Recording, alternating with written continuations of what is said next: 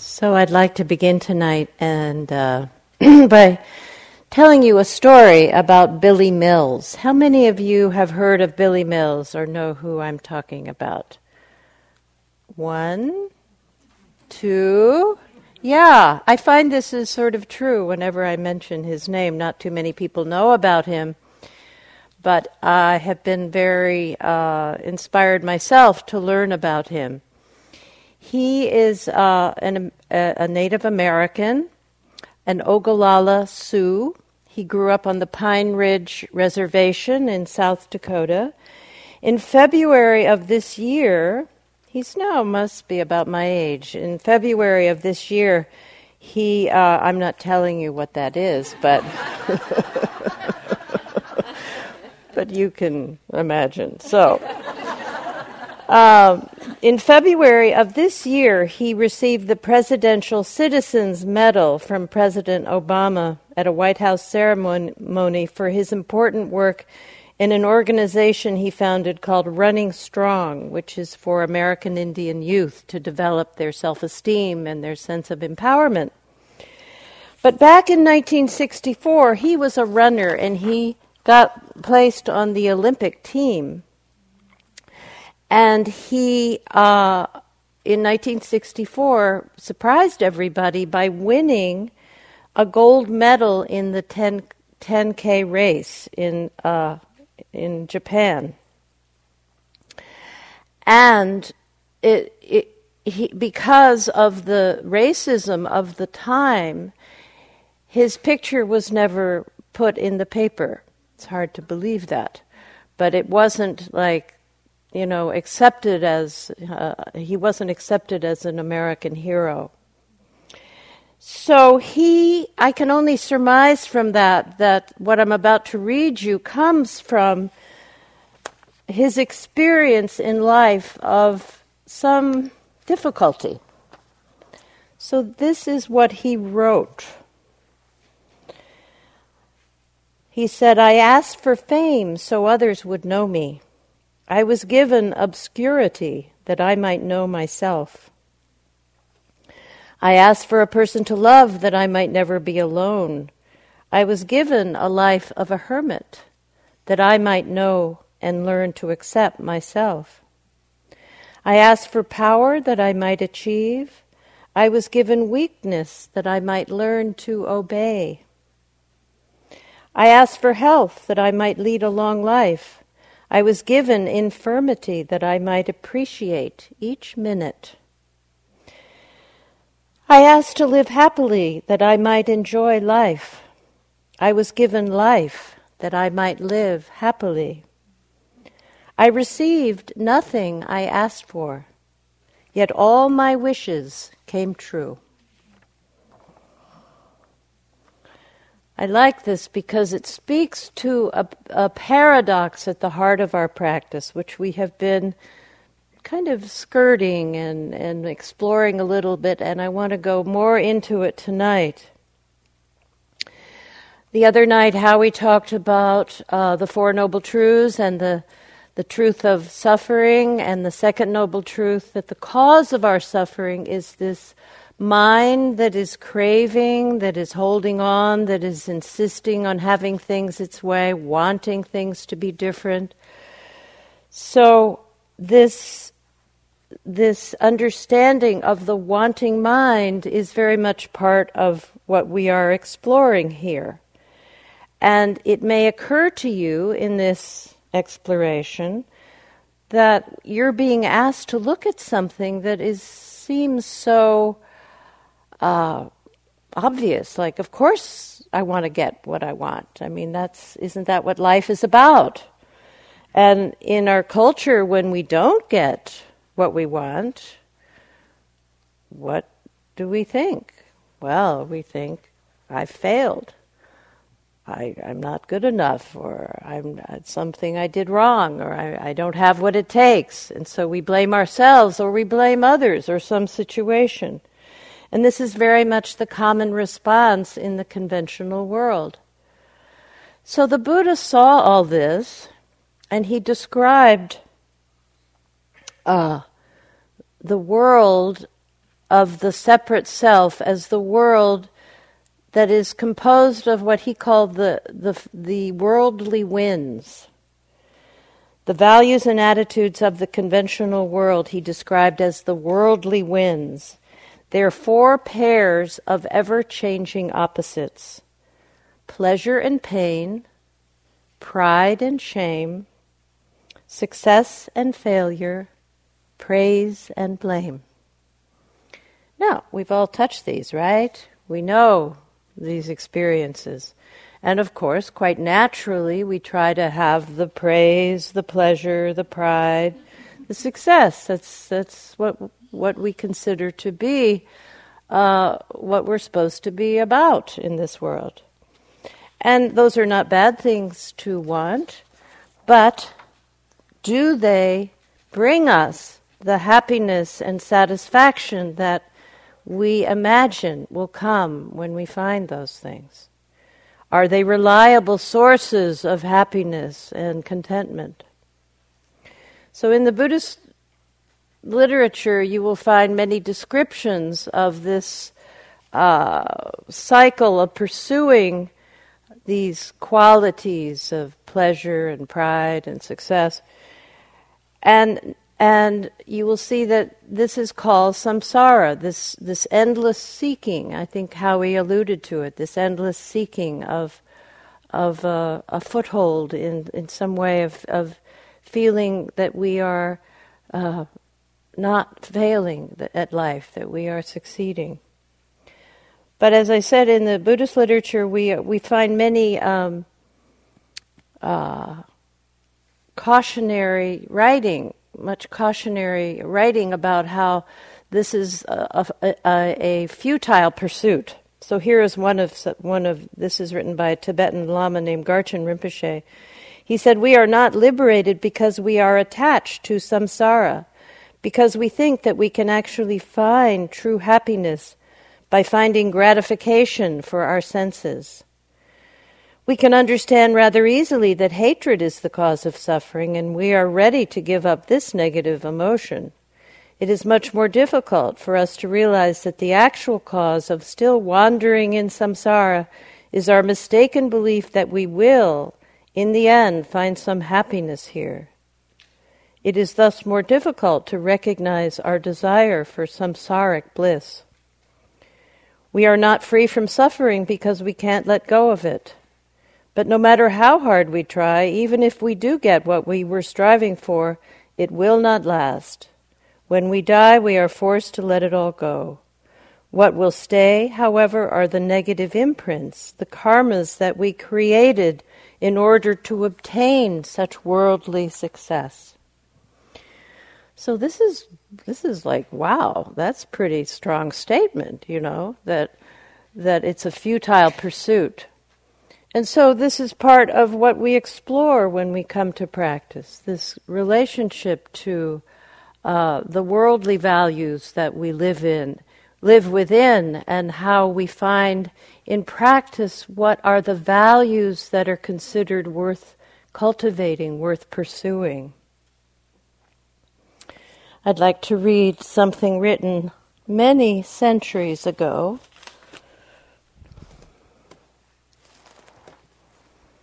by a Buddhist scholar named Ashvaghosha called Living in the World.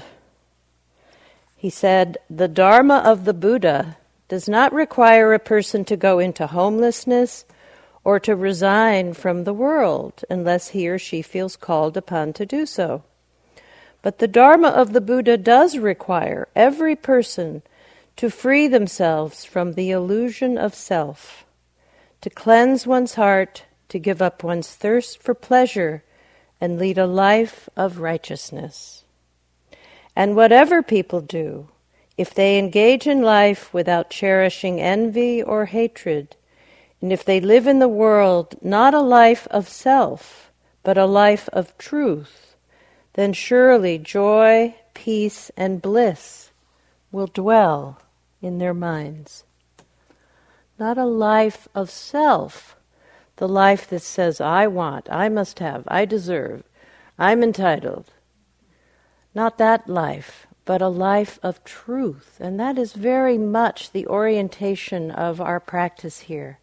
That we are pursuing truth because it is what is liberating. It is what frees us from the, illus- the illusory pursuits in this world. And so over time, what I see, and I've seen it in my life and in the lives of many, many, many practitioners, we kind of, instead of being caught in the gravitational field of, of the worldly values, of pursued, pursuing worldly success, we start gravitating more to the, wor- the values that are present in the in the tradition, the, the values of wisdom and compassion, of, of truth, of living with sila, of, of living a life that is dedicated to the awakening of wholesome qualities in each of us. And somehow, to get back to the paradox that Billy Mills spoke about, it is precisely in this surrender or in this relinquishing of our insistent demand on what we want, that this new way of being begins to reveal itself. The beautiful qualities of consciousness begin to come forth. Qualities such as humility. It's a very humbling experience sometimes to not get what you want, isn't it? we think may think of it as failure, but somewhere in there, there's also maybe some learning about humility. There's some learning about patience, about acceptance, about being open to what we don't know, and also this quality of compassion, this quality of open heartedness, seeing that uh, we do not stand separate from the rest of humanity, but that we are all in this together. And what could our response be to our dilemma, our, our frustration, our suffering, but compassion? That is what joins us as humans, this capacity to uh, develop compassion. So, this is the paradox. As Anne said about the hindrances, the way out of our suffering is not by achieving something great in the world, but actually meeting our suffering, going through what is needed to uh, meet ourselves with this understanding, with this wise and compassionate awareness. And it is not obvious. There's a poem by Rumi called Fire and Water. A fire on the left, a lovely stream on the right. One group walks towards the fire, into the fire, another toward the sweet flowing water. No one knows which are blessed and which are not. Whoever walks into the fire appears suddenly in the stream. A head goes under the water's surface and pokes out of the fire. Most people guard against going into the fire and so end up in it. Those who love the water of pleasure and make it their devotion are cheated by this reversal. The trickery goes further. The voice in the fire tells the truth, saying, I am not fire, I am fountainhead. Come into me and don't mind the sparks. If you are a friend of God, fire is your water. You should wish to have a hundred thousand sets of moth wings, so you could, so you could burn them away one set at night, set a night. The moth sees light and goes into the fire. You should see fire and go toward light. Fire is world consuming, water world protecting. Somehow each gives the appearance of the other. To these eyes you have now, what looks like water burns. What looks like fire is a great relief to be inside. What a paradox. When we meet the fire of our own suffering and we're really there, there's a sense of relief that comes. How can that be? But it's true. Thich Nhat Hanh said, Do not close your eyes before suffering. Find ways to be with those who are suffering by all means, including personal contact, visits, images, sound. By such means, awaken yourself and others to the reality of suffering in the world. So, you've had quite a taste in this week of practice of your own uh, inner world of suffering. Many of you have spoken about the difficulties of being with yourself in this way. So, what is needed in our practice uh, of awareness is this tender heartedness towards ourselves, this quality of what we call in this tradition loving kindness and compassion or karuna. These qualities are qualities of love. Metta, M E T T A, is the quality of um, warm hearted friendliness towards yourself and all beings. It's the quality of um, love and non preferential uh, treatment of people. So there's just this love of whatever comes into view.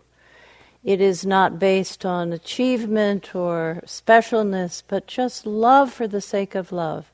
And so we offer practices of loving kindness at Spirit Rock. We offer metta retreats where you can learn in greater detail than we have been able to provide uh, how to, to cultivate this quality of unconditional love in yourself. The quality of compassion is a little bit different in that it is love in response to suffering. Wherever there is suffering, compassion will arise. You can see this quite commonly almost anywhere on the news when you hear about some disastrous event.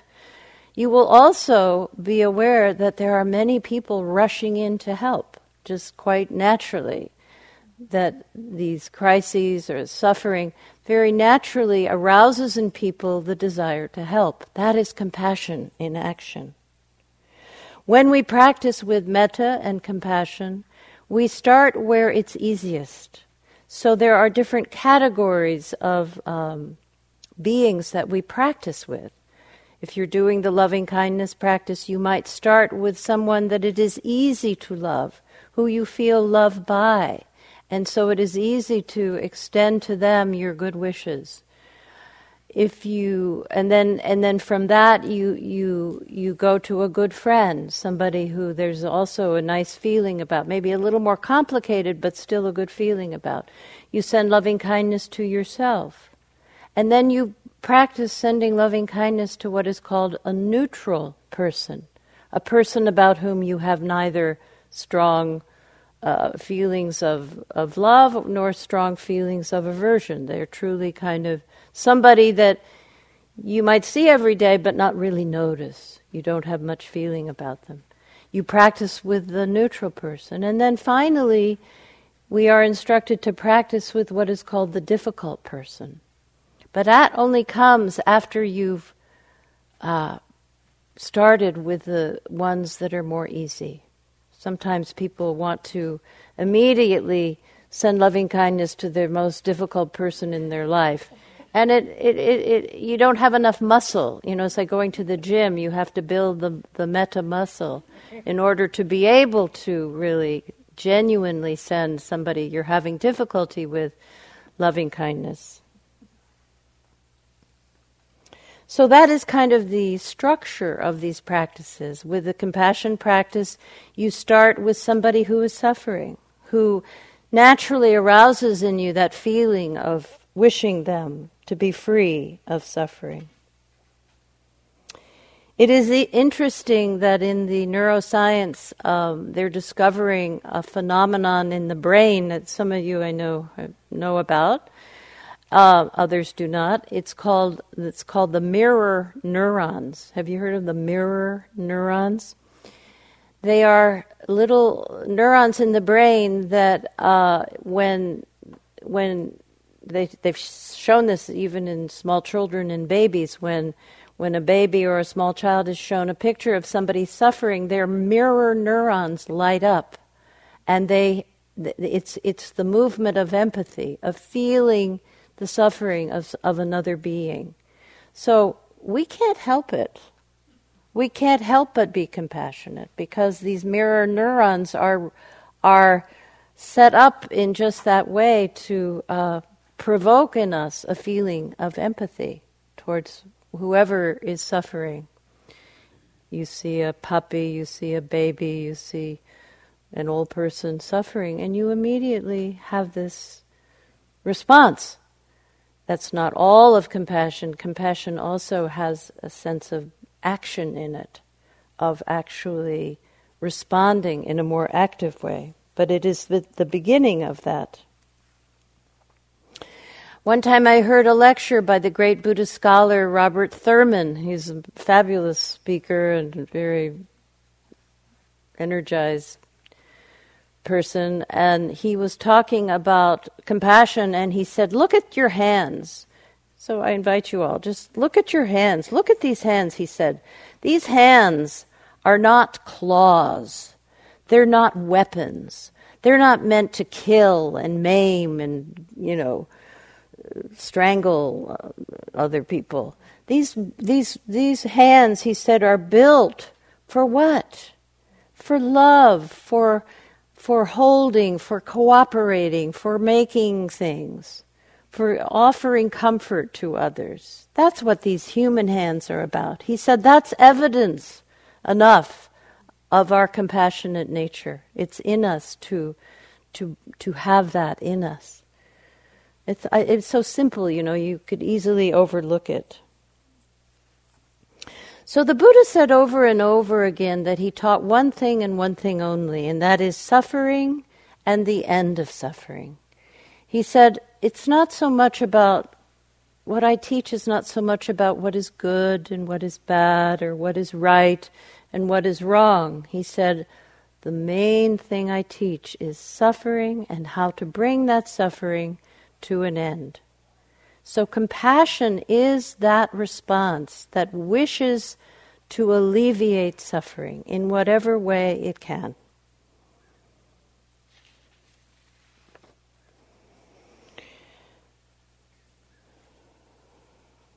We have a uh, another kind of knee-jerk response. I don't know what to attribute it to in the brain, but we do also have a, a less helpful uh, response in in to suffering, which is that when we are suffering, we tend to think, "I'm the only one. It's my fault. What's wrong with me?" And so we do this very cruel kind of thing to ourselves where we make a big story often about, you know, what's wrong with me and my suffering. So this is also something that we have to kind of uh, look at for ourselves and see that all humans, without exception, have suffering in their lives. Whether it's one kind of suffering or another, everybody has a certain burden to bear, and that we also have to include in our compassion this understanding that nobody is here with a with a free ride, free of suffering. One area of suffering the Buddha spoke about quite a bit is that we suffer because things don't last. That we we ha- we have uh, lives in which we can't hold on to that which we love. Uh, maybe the person leaves or dies or something occurs that separates you, or we, we get stuck with, with people or things that we don't like. And, and we can't control impermanence. We can't control the changing, unreliable, undependable conditions of our lives. just when we think we've got it together, something may occur, and and we see it's uncontrollable. So when, in our culture, when when we when this happens again, this is a call for compassion to see that we're all in this together, and that our attitude towards impermanence even can be one of uh, helping us to feel more compassion. In the Japanese uh, tea ceremony, they have these beautiful tea bowls. Um, some of you may have been in a. Have anybody been in a Japanese tea ceremony? Yeah, a few of you. Yeah.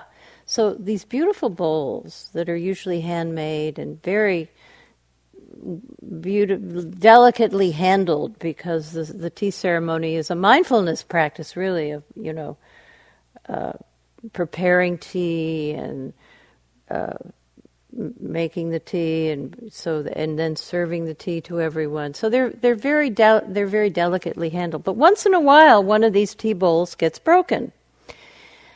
And if it does get broken, here's what happens. Instead of throwing it out, as we might do in our Western culture, uh, we they have this way of, as much as possible, repairing the tea bowl by putting gold in between where the cracks are, filling the cracks with gold. And then they say that after it's it's been repaired and it's once again, you know, kind of in the shape of a cup. They revere it very more, very. They revere it even more because it has revealed itself to be impermanent and therefore something very precious to uh, take care of. So this idea of repairing where it is broken and revering it for its vulnerability are two qualities that I find very moving in terms of that attitude of mind.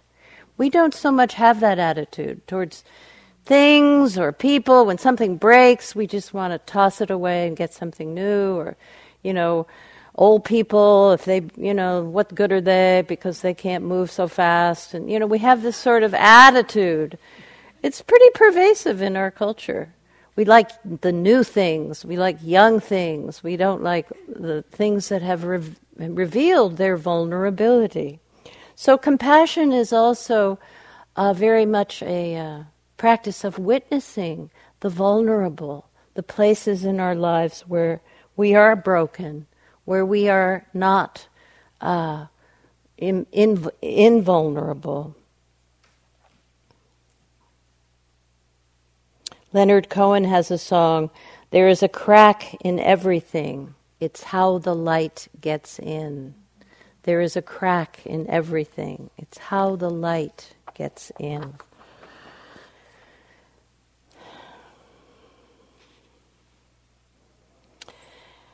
So, as we practice, and you have been uh, talking in groups about this as you've practiced, you have seen more, more up close and personal the the different kinds of um, difficulties that you are uh, experiencing, perhaps physically or emotionally, they begin to come to the surface. So, what is needed in our response to this is not only the the acronym of RAIN, the recognition, the acceptance, the investigation, the non-identification. In addition, we also need this tender heartedness towards ourselves, this willingness to hold ourselves with loving awareness. So I thought it might be interesting tonight, maybe helpful to do a little guided practice in self compassion. So if you would find a way to sit where you are comfortable, a little more comfortable than you are now and where you can close your eyes.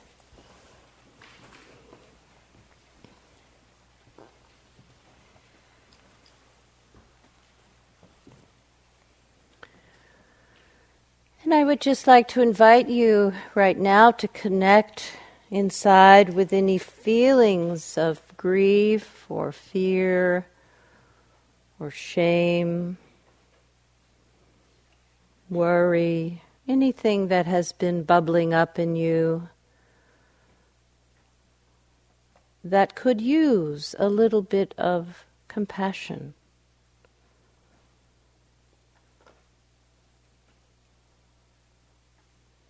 Allow the feeling to uh, be present as best you can and feel where it is in your body.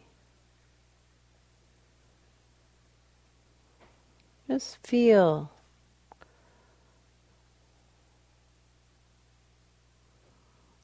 What are the sensations?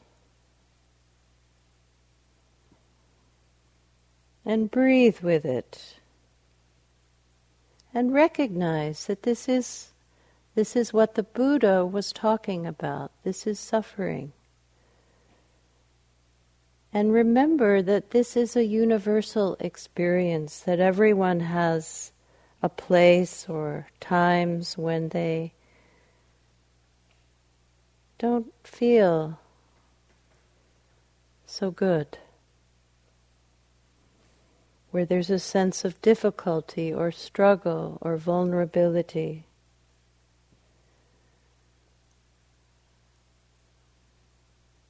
And let yourself know that this is not your fault that a difficult feeling is present. It is part of the repertoire of being human that we all at times have difficult feelings.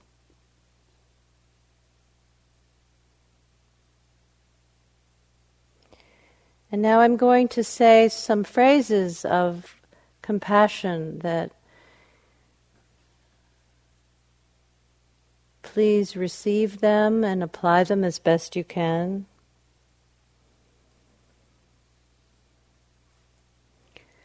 May I touch this difficult feeling with kindness. May I hold this feeling with kindness. As a mother holds a child that is having a hard time, may I hold myself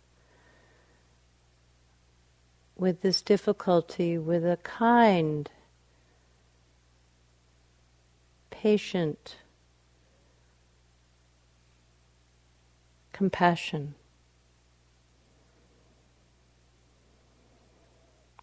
And maybe find words that of your own care and concern, find words that speak to you. Another possibility is that you actually put one hand on your heart and one hand on your belly, or both hands on your heart, and just hold hold yourself. Just feel your presence, the physical presence of your heart, your belly, the delicate vulnerability of a human body, the aliveness and the tenderness of a human body. And with your hands, perhaps say, It's okay. It's okay.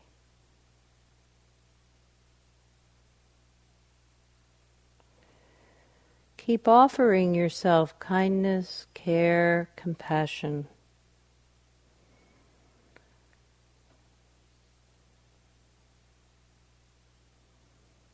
Letting yourself receive as best you can the feeling of kindness towards yourself.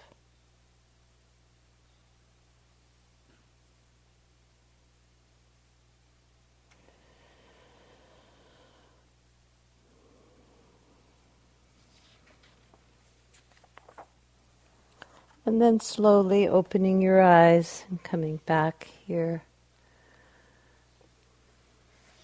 Getting a sense of how we can meet difficult feelings. So I would encourage you to keep exploring this in your own way, in your practice. Here's a piece from um, a sutra, an ancient sutra.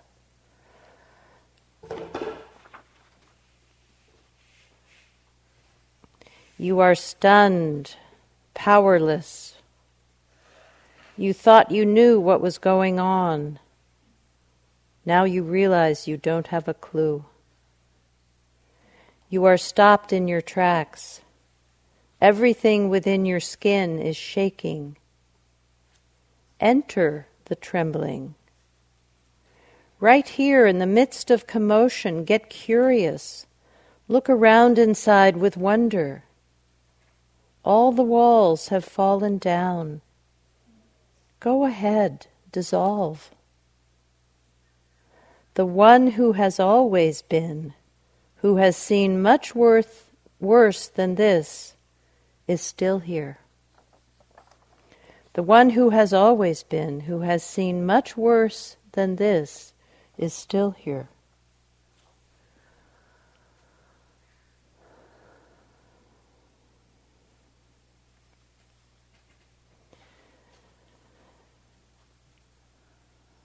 So, compassion is really the opening of the heart, and sometimes it is in the suffering that the heart opens.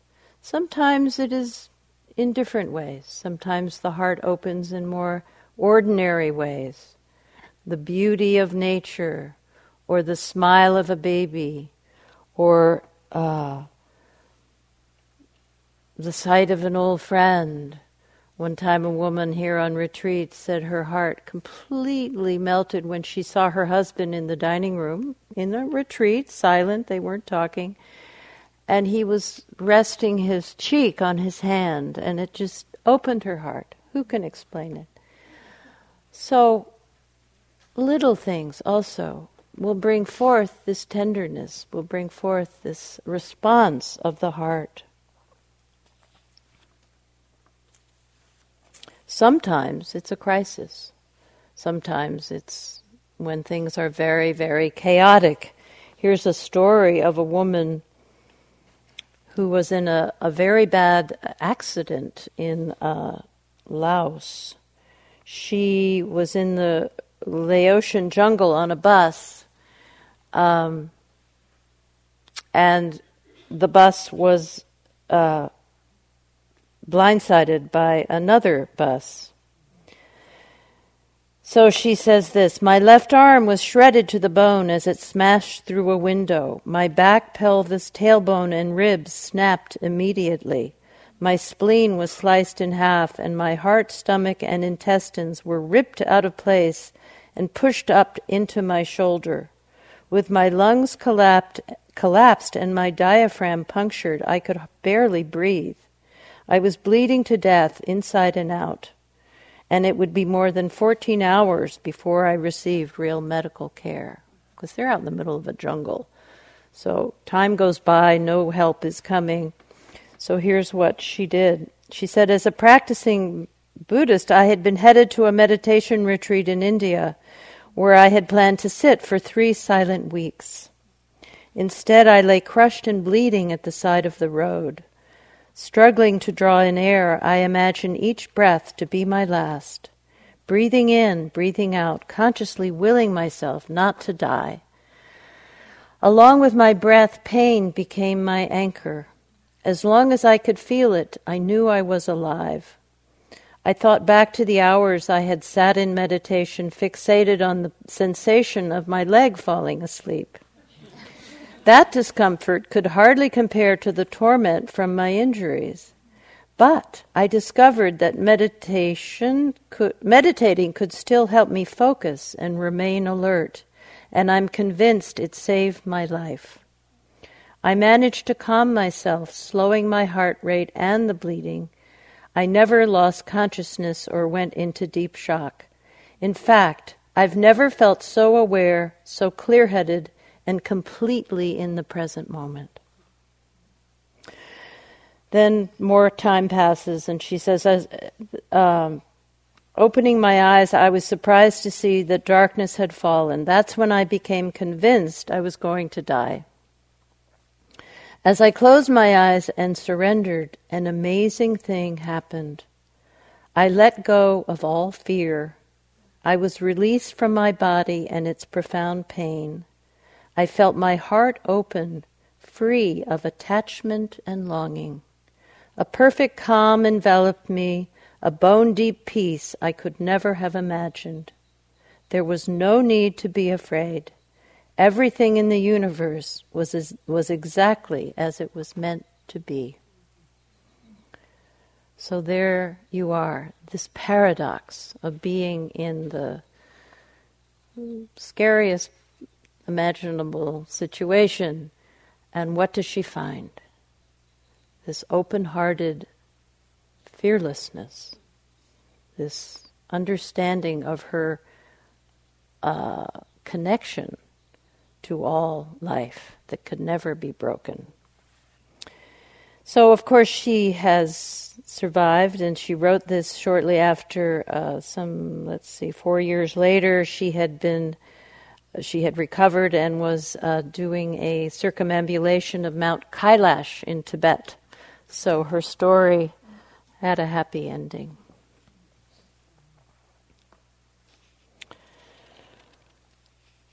So we have this opportunity on retreat to see the possibilities, the opportunities that await us by meeting ourselves with this kind of presence that we've been encouraging and meeting ourselves with this tender hearted love and compassion. What we find if we, we've been talking a lot on the retreat about awareness and the attitude of mind.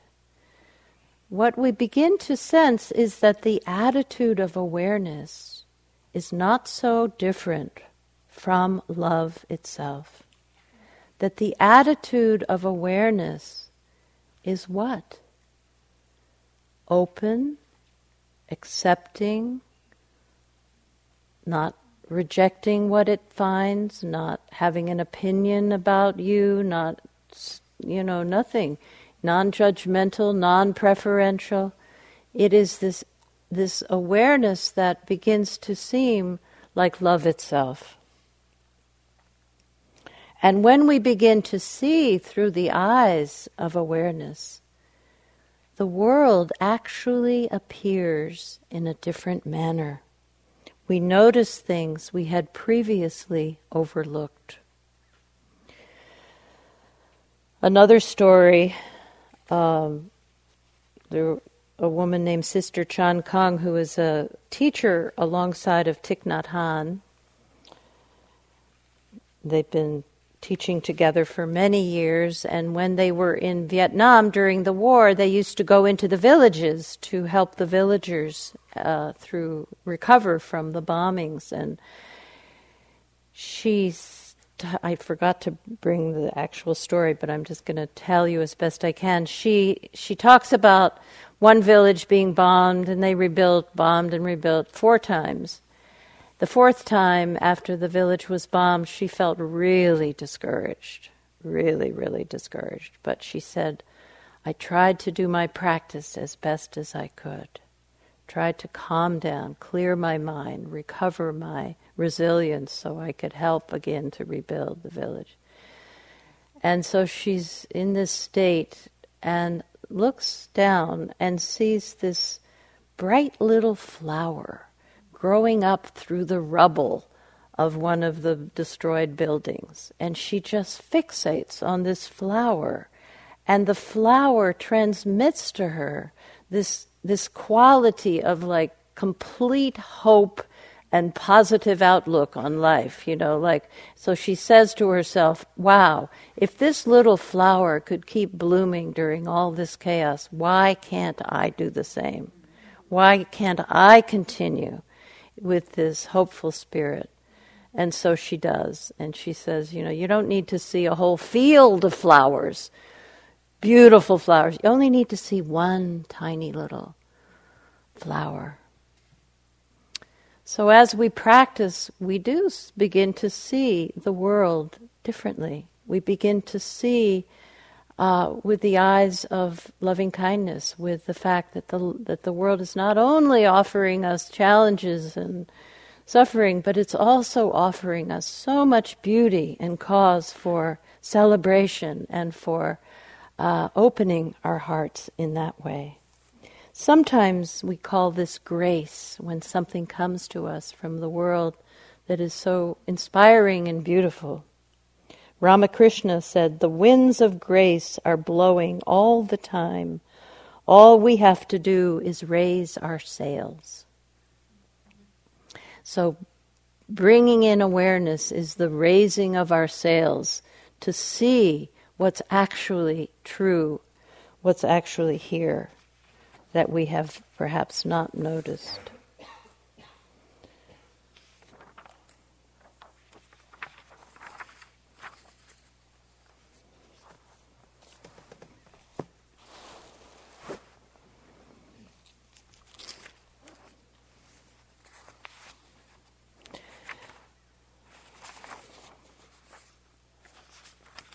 Here's something from the uh, Platform Sutra of the sixth Zen patriarch.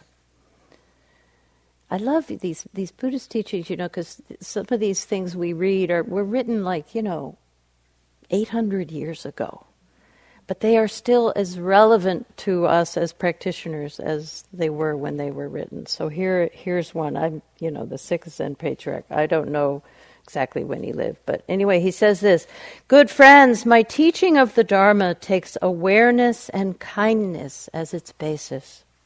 Never say mistakenly that awareness and kindness are different.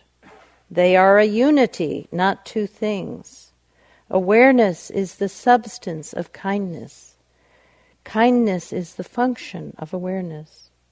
At the very moment there is awareness, then kindness exists. Good friends, this means that meditation and kindness are the same. So, this quality of awareness has within it, is imbued with this quality of kindness, of care, of love. So, we are awakening this capacity in ourselves knowing that we are all in this together. And I think retreat is a wonderful metaphor for being in it all together. Because even though you haven't been talking to each other, do, do you feel you kind of are getting to know each other in unusual ways? You know, you each other's preferences and little foibles and maybe you, you were judging somebody three days ago but now you think they're adorable or maybe you know all these kind of little heartful things begin to happen between people that's not the only thing that happens but it is part of what happens and so there is this sense of, wow, we are supporting each other in our practice. We're doing this together. How many of you would have taken this time at home to sit and do two sessions of yoga a day? You know, you know, it just it just wouldn't happen, would it? But here we are together, so we are helping each other a great deal. So one time, long, many years ago, when I was on one of my first very long retreats back in New England at Insight Meditation, and it was in the winter, very dark, you know, the sun would go down at four o'clock. It wouldn't come up again until, I don't know, you know, eight o'clock or something. Very dark, cold, kind of gloomy, you know, really. There were people practicing. I wasn't by myself, but it was pretty kind of gloomy. And then, into this gloom one day an old friend came with he had made cookies. He had made cookies for myself and some of the, his other friends and he just you know gave us each a little basket of cookies with a note. And the note said all beings cheer you on.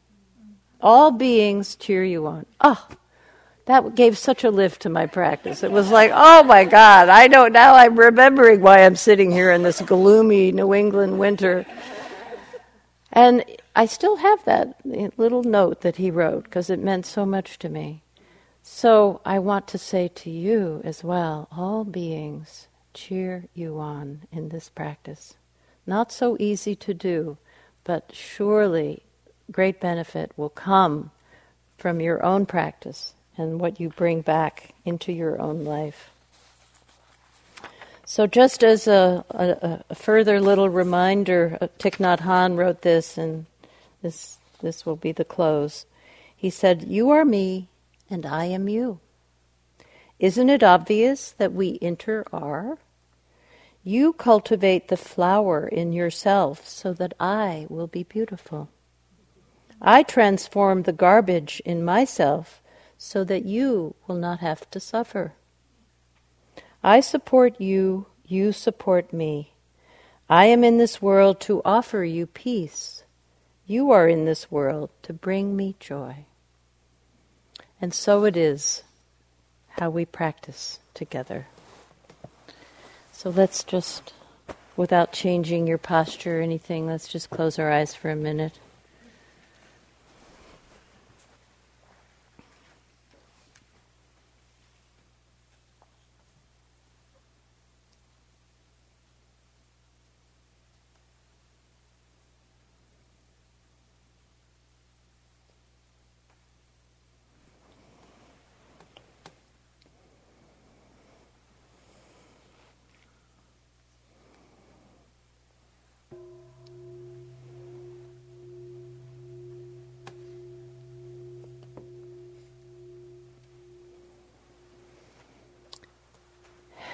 Thank you for your kind attention. We have about 35 minutes for walking in the cool, lovely evening air before we come back at 9 for. Thank you for listening. To learn how you can support the teachers and Dharma Seed, please visit dharmaseed.org slash donate.